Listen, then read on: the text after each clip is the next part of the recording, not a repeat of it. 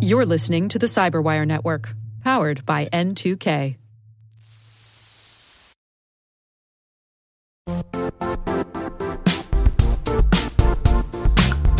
And now, a word from our sponsor, Zscaler, the leader in cloud security. Cyber attackers are using AI in creative ways to compromise users and breach organizations. In a security landscape where you must fight AI with AI, the best AI protection comes from having the best data. Zscaler has extended its zero trust architecture with powerful AI engines that are trained and tuned by 500 trillion daily signals. Learn more about Zscaler Zero Trust Plus AI to prevent ransomware and AI attacks. Experience your world secured. Visit zscaler.com slash zero trust AI.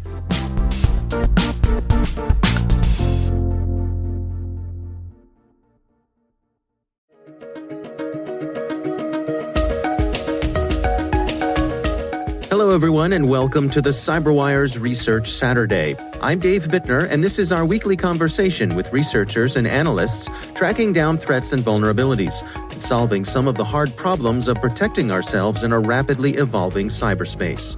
Thanks for joining us.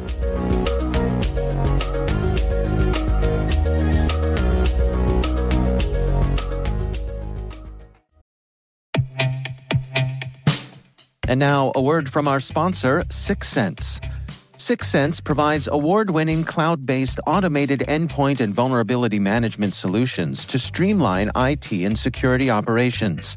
With its advanced platform, businesses gain complete visibility and control over their infrastructure, reducing IT and security risks and optimizing operational efficiency. With Syxsense, you'll get real time alerts, risk based vulnerability prioritization and remediations, and an intuitive automation and orchestration engine so you can focus on your core business goals. Confident in the knowledge that your enterprise is secure, compliant, and running smoothly. To learn why enterprises choose Syxsense, visit syxsense.com.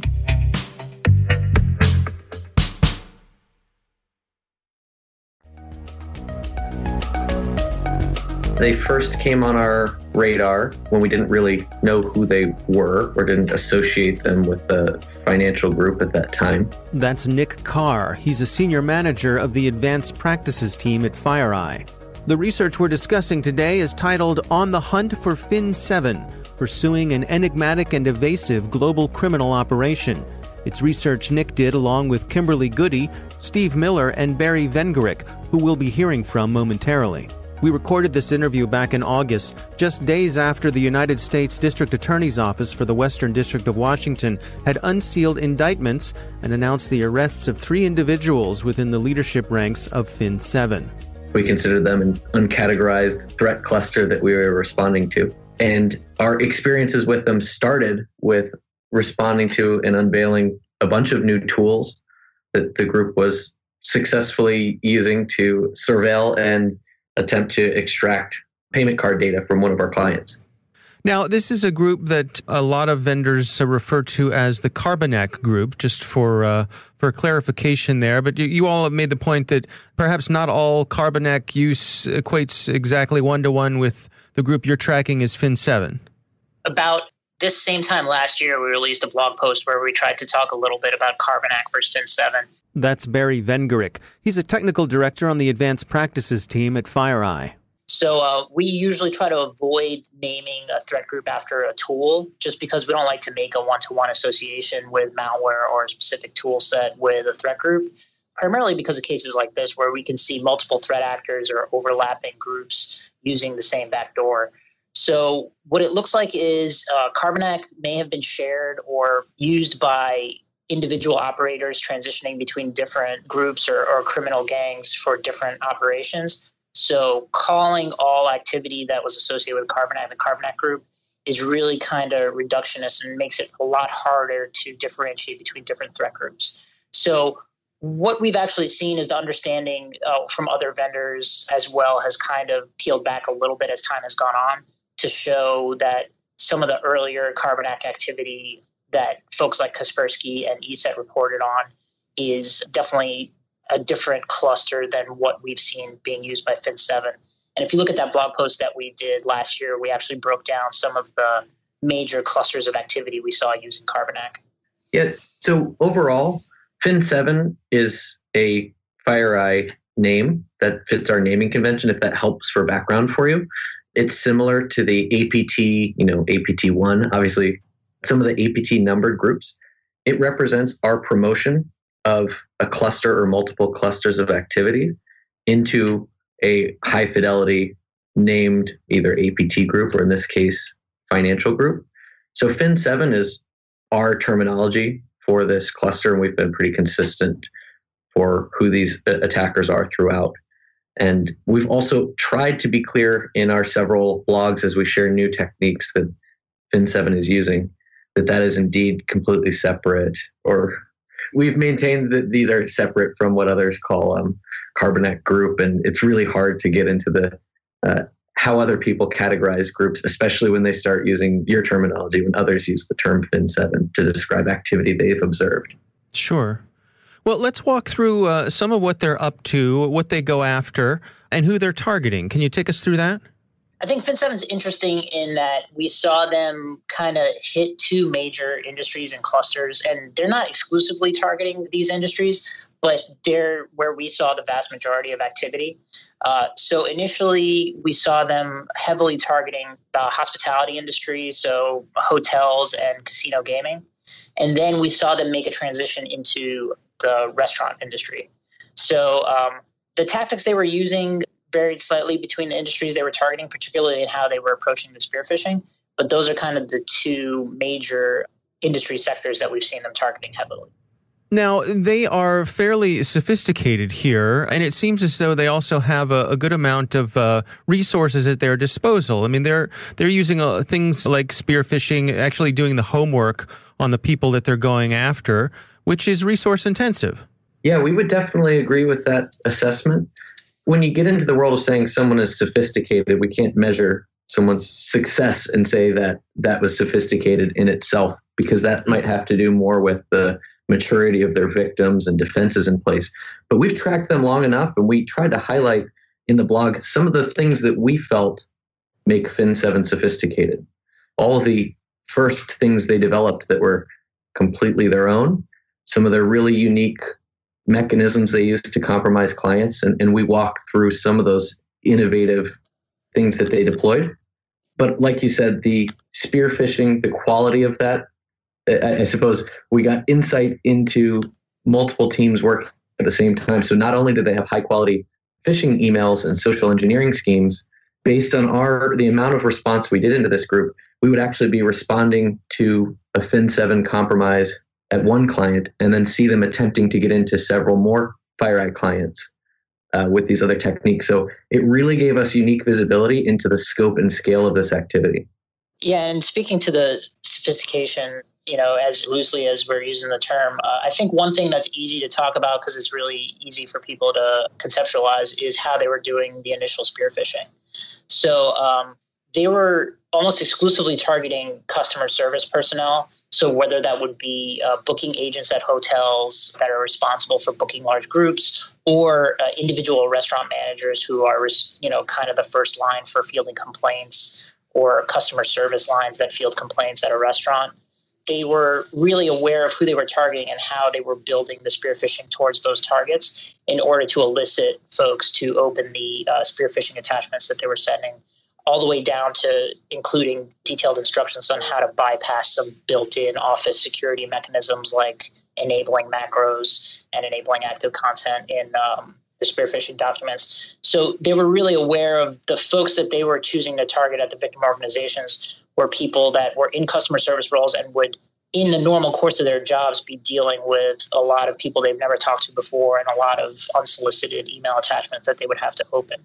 So they kind of bypassed a lot of that best practices, user training stuff that is always being talked about for to mitigate spear phishing. Hmm. Now, one of the things you highlighted in your research was how they were creating novel obfuscation methods and that they were varying them uh, at a fairly rapid clip. Can, can you describe what they were up to there? Yeah, so there was a period where, again, we saw these, what I would categorize as multiple teams. And the team that was developing their phishing documents, they were developing and testing those documents on, at one point, a daily basis around, I think, July of 2017, really yeah, when last it, summer. it reached the height of its rapid development. And they came up with a technique of obfuscating their commands on the uh, the command interpreter that was so unique. We gave it its own term, but it was obviously successful because then on a daily basis we saw them tweak and change, and so it was a grind to stay up with every variation there. And then we'd see those tested in a number of ways and then delivered to our clients to the FireEye clients attempt to get into their stores the same day, you know, via phishing emails. Now, another thing that you highlighted, uh, you have a section here describing uh, all the phone calls that they would make to these organizations. They used a technique of complaining about a lot of things. Uh, one of the things that caught my eye is they would lodge food poisoning complaints, which I love. Internally, you all called that fin digestion. Love it. yes. Describe to me what was the approach here by these these complaining phone calls. So I, th- I, think the main takeaway from how they were doing this spear phishing is just like I talked about a little earlier. They wanted to create a sense of urgency around the communications. So we would see frequently where they wouldn't even introduce the spear phishing document until they had had a two or three email exchange with one of the users on the in the victim organization, just to build that kind of sense of trust that this is a legitimate communication I'm having, and then pass along the spear phishing attachment. We saw them use web complaint forms, so kind of an avenue outside of traditional email. And then we saw scenarios where they would call the victim after they had sent the spear phishing to elicit them to open the attachment over the phone call. So, really persistent, more advanced social engineering tactics around actually getting the initial victims to open those uh, attachments. Yeah, and if, if you start to break down people calling to simply ask, Did you receive my complaint or did you see, receive my email? It's a, a really unique way that Fin7 is able to identify if a security solution blocked the phishing email and it didn't make it to them. And if they did receive it, they can walk them through it or continue to social engineer in ways that are you'd expect a, a very good red team to use. Yeah, it's interesting to to actually make the phone call to make sure that you got the malicious email. Uh, that's not something you hear every day. Uh, one of the things you included in your research was uh, you had a sample letter that they had uh, written that they were claiming to be from the FDA, the Food and Drug Administration. And it's interesting, sort of, to contrast some of the obvious shortcomings in this, but yet I guess still successful. I mean, it, it says uh, the first word is hello, but hello is misspelled, uh, which is not off to a good start. And there are, you know, that would I guess what we sort of joke about all the grammar errors within this, but but I guess it's good enough to work. So this was a unique one because that is so front and center. We almost didn't include it, but yeah. the FDA example, um, two parts here you can see the amount of effort that went into not only the templated email that appears to come from FDA and delivered ostensibly from the FDA, which was spoofed here, but even using the specific center within the FDA. All of these Photoshop templates that are customized and professional looking. And then beneath it within the blog, we also show you that that, that same templating was matched within the encrypted document where they further social engineer the users to engage with, and in this case, enable macros. But yeah, this was a rare one because it was a one off that went a little bit more broadly, that we didn't see this language before. So perhaps as this was uh, written as a, a one off campaign, the language didn't go through as much review, perhaps, and has a misspelling. To be honest with you, the spelling was not typically an issue if it was emailing or contacting that they left a backpack here or calling ahead for special allergies or making a catering order. And then, to be honest with you, when customer service is engaging with the general public, I'm sure that spelling mistakes are pretty common.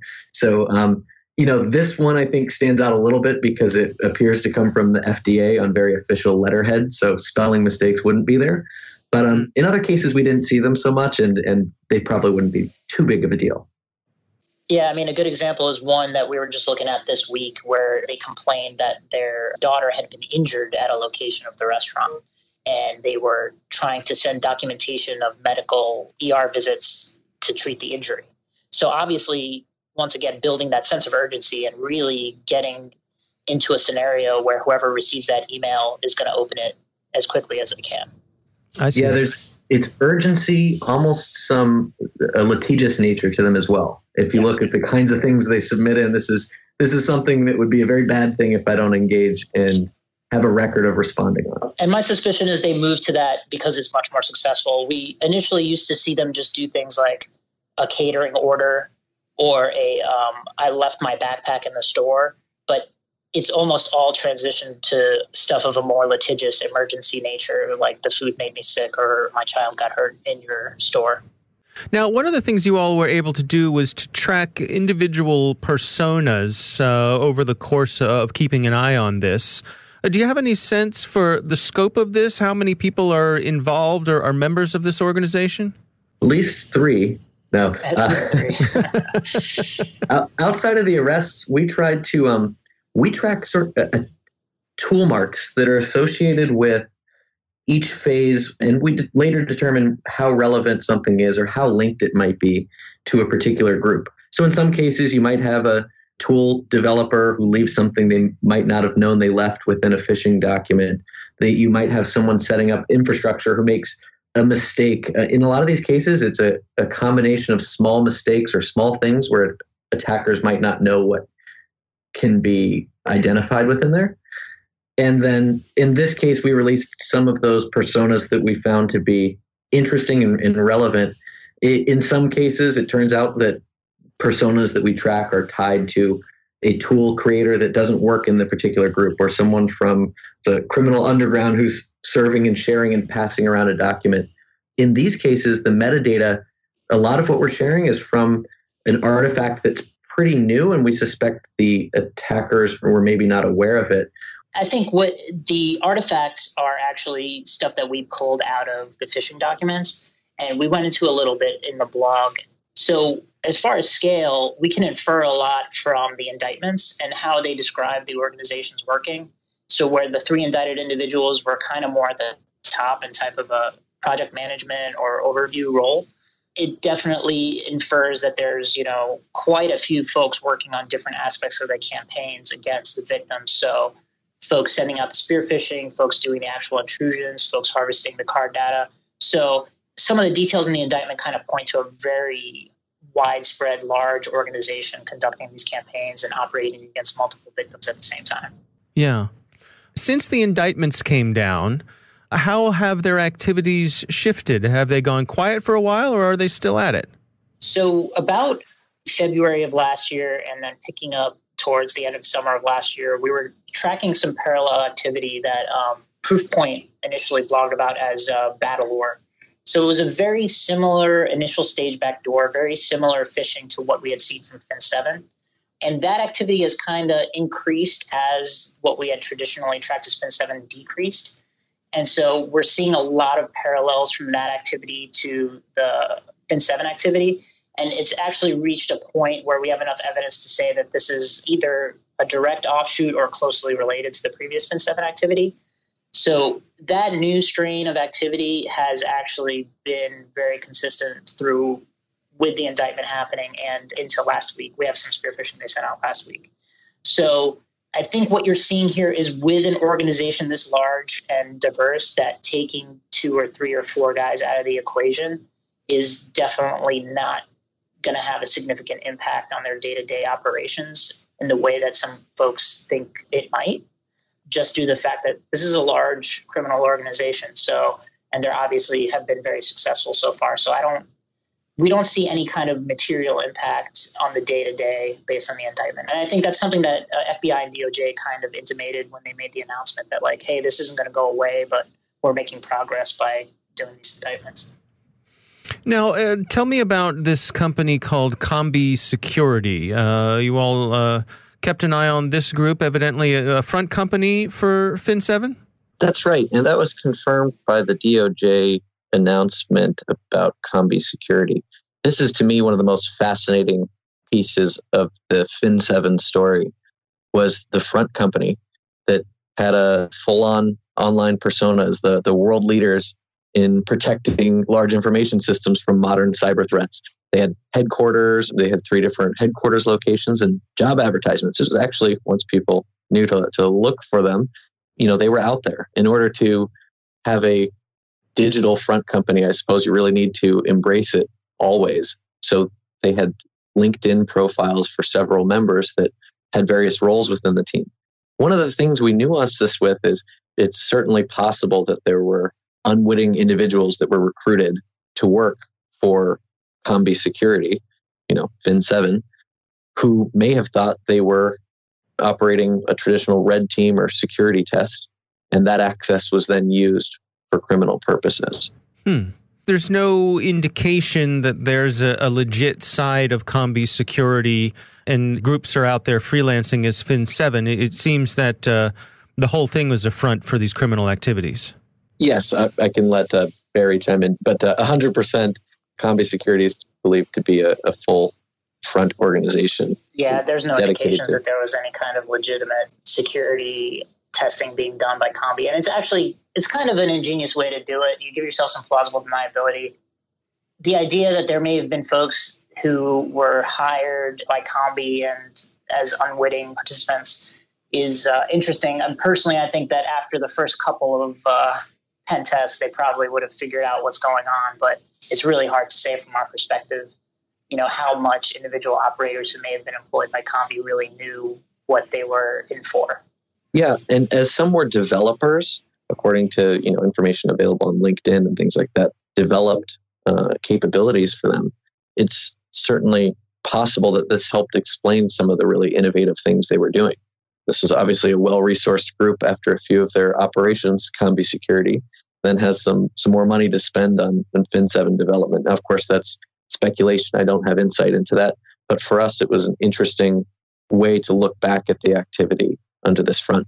And by the way, not only do we expect this activity to continue to the Fin7 members that have not been arrested here, I would expect, and we have reason to believe their same behavior with setting up successful front companies would continue on. So we think this, based on this success, you know, this conservative estimate of billion dollars and in card data taken, this is obviously a successful model for financial criminal organization that's that's operating like this. So we'd expect them to continue to operate and do a lot of the same things that we saw Combi Security and Fin7 do. Now, what are your recommendations in, in terms of people protecting themselves against this? If I'm in the hospitality industry, how do I protect my organization and my staff? There's a lot of recommendations we give. So, specific to Fin7, we provide not only a lot of technical details, but some other ways to quote unquote hunt through your environment, looking for the kinds of things they do. So, we tried to provide some insight into behaviors. From those, there are uh, a lot of things that can be gained about how it makes sense to secure your environment. But really, you know, in organizations that can do so, there's some core recommendations. We tend to pick up and prevent Fin7 intrusions with our email security, so an advanced email security solution. You don't want your users to be the first people to open a document or enable macros. It makes sense. There's entire products and industries, uh, companies like ours that have developed technology that works in that regard. So there's some technical solutions, there's some policy solutions and recommendations restricting what you enable to run in your environment. Some of these phishing documents would drop scripts where highly locked down systems and systems with more up to date policies restricting user behavior would were able to prevent Fin7 from being successful. But I think the key here is this is not a user awareness story. This is not going to be solved by user education. Barry started this by explaining the kinds of people they targeted, the people that have to open the email, the kind of people that have to click the attachment. There's also mechanisms, and this is obviously stuff that was bypassed in a few cases where you can have complaint forms to avoid customer service personnel dealing with, uh, or web forms in general, to avoid personnel dealing with attachments However, you know, a lot of these forms allowed for an attachment to be provided as well, or after an email response from the form, an attachment was introduced. So obviously, Fin7 is aware of kind of these mitigation techniques that a lot of the victim organizations are putting in place. So it's really kind of a thorny issue on the initial spear phishing end. but some of the suggestions that Nick mentioned, like uh, you know having really limited, isolated systems and user accounts that are responsible for dealing with those attachments, are honestly some of the best ways to go. I think what we also saw is that some of the organizations that were uh, targeted are not well resourced to deal with this kind of threat in terms of how many controls you really need to be in place to isolate yourself from this. You know, if you're a small restaurant chain with a couple dozen locations, this type of stuff is way down the list of your costs and concerns, on, especially in the IT front. So it's really the real challenge, I think, is for those small to medium restaurants that you know may be processing a huge amount of cards, but just really aren't um, don't have a robust enough IT infrastructure to really even think about this in their normal threat model. So it's it's really challenging for those smaller organizations. Oh, I would be remiss if I didn't mention the most successful defense against Fin7 in our experience. Now, defense against them achieving their full mission, which was card data theft first and foremost, that's their bread and butter, was protecting your point of sale, your POS environment with end to end encryption or point to point encryption. So we had several scenarios where Fin7 was able to get past some of those controls, or those, in a lot of cases, those other controls weren't in place. And once they would attempt to get down into the, and surveil the card environment and attempt to get that card data and run all their tools custom built to extract that data, they weren't able to do so. They'd encounter encryption and they would try to actually we talked a little bit about the things they would do then you know how what they would research and then how they try to monetize the intrusion overall but that is the core fin7 mission is payment card theft and encrypting that the end-to-end pos systems was the most successful defense yeah and that's something that partly explains why most of the fin7 activity that we responded to was in the us the us is kind of the last bastion for um, swipe card transactions, which are unencrypted and have card data hitting memory of affected point of sale systems. So I think as we see that transition to you know chip and PIN and chip and signature in the U.S., the EMV transactions, we're going to see these type of point of sale compromises go down. However, there are several very large industries in the U.S. One being gas stations that are kind of sunsetted. I guess sunset is not the right word. Uh, they have exemptions for uh, swipe transactions given the capital cost and replacing all the terminals at the gas pumps. Hmm. I think Nick, they're they're into like 2019 at this point, right? Or 2020. I believe that's right. Yeah. They keep pushing it back. So there's definitely still vulnerable industries where there's a lot of swipe transaction and unencrypted card data floating around for to be targeted. Yeah, and sorry, just a narrative side note. When they did encounter the encryption, we actually talked up front we were unveiled for the first time um, within our report some of the other things that we saw Fin7 doing to monetize those compromises. So, you know, uh, targeting material non public information that Fin7 may have used to gain a competitive stock trading advantage. So, when they'd run into that encryption and really couldn't figure out how to subvert it, you know, identifying individuals within the corporate finance team and things like that once they were already in a network. Yeah, that's interesting. So while we're here, we might as well you know loot the whole place, or if we can't get what we the first, the main thing we were after, we shouldn't go home empty-handed. Exactly. For me, it's simply that Steve, Kim, Barry, and myself had the opportunity to write a blog and spend two days putting this together, but we wouldn't be able to do this. Uh, this is not a Nick and Barry story or a Kim and Steve story without all of the work that went into this not only from the many Mandiant engagements and all the people leading those investigations, all that hard work, but from the industry too. I mean, this was a big security industry story and something where it was certainly not just FireEye, a lot of people contributing to stopping this activity, contextualizing, understanding it, and doing our best to collectively share that with each other as well. I'd just like to reiterate what Nick mentioned that we have a great advantage here at FireEye that we have kind of unparalleled insight into what some of these attackers are doing within victim networks through our Mandiant incident response. So it really helps us build kind of a, a big picture throughout an attack lifecycle of what attackers are doing. you know, just want to thank all our managed incident responders as well as all the other folks across the company that really have helped our understanding of Fin7 and, you know, allowed us to contribute to things like the blog. And um, that's it. I'm, I'm curious, uh, just from a personal point of view, when when the USDA comes in and makes these arrests, and that's in large part to the work that you all have done, when you see the work you're doing pay off, um, and that bad guys are being brought to justice, so there must be a certain amount of satisfaction and gratification that comes from that. For me, at least, a lot of what uh, I do and a lot of what Barry does is responding to cyber espionage, responding to nation state on nation state activity or nation state actually on commercial industry or individuals, frankly. And there are seem to be more indictments and more uh, or, or more rhetoric and calling people out.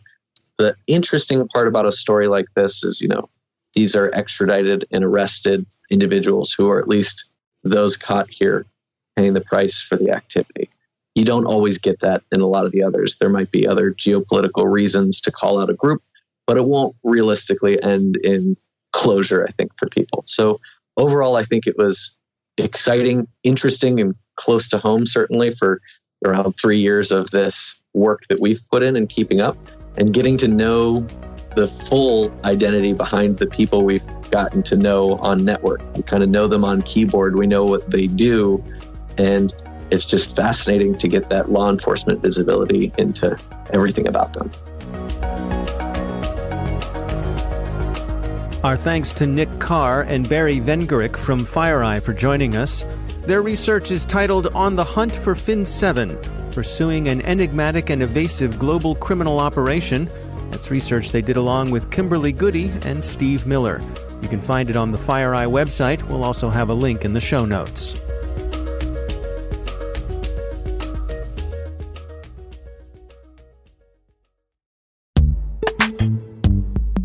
And now a word from our sponsor, Netskope. Netskope is a worldwide leader in SASE and Zero Trust. Its unified platform, Netskope One, provides optimized access and zero trust security for people, devices, and data anywhere they go, helping customers reduce risk, accelerate performance, and get unrivaled visibility into any cloud, web, and private application activity. To learn more about how Netskope helps customers be ready for anything on their SASE journey, visit netskope.com.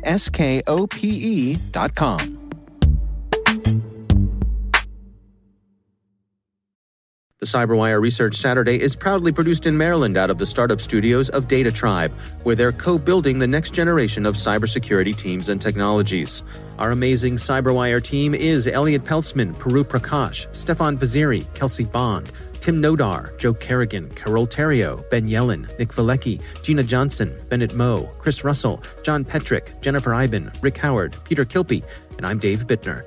Thanks for listening.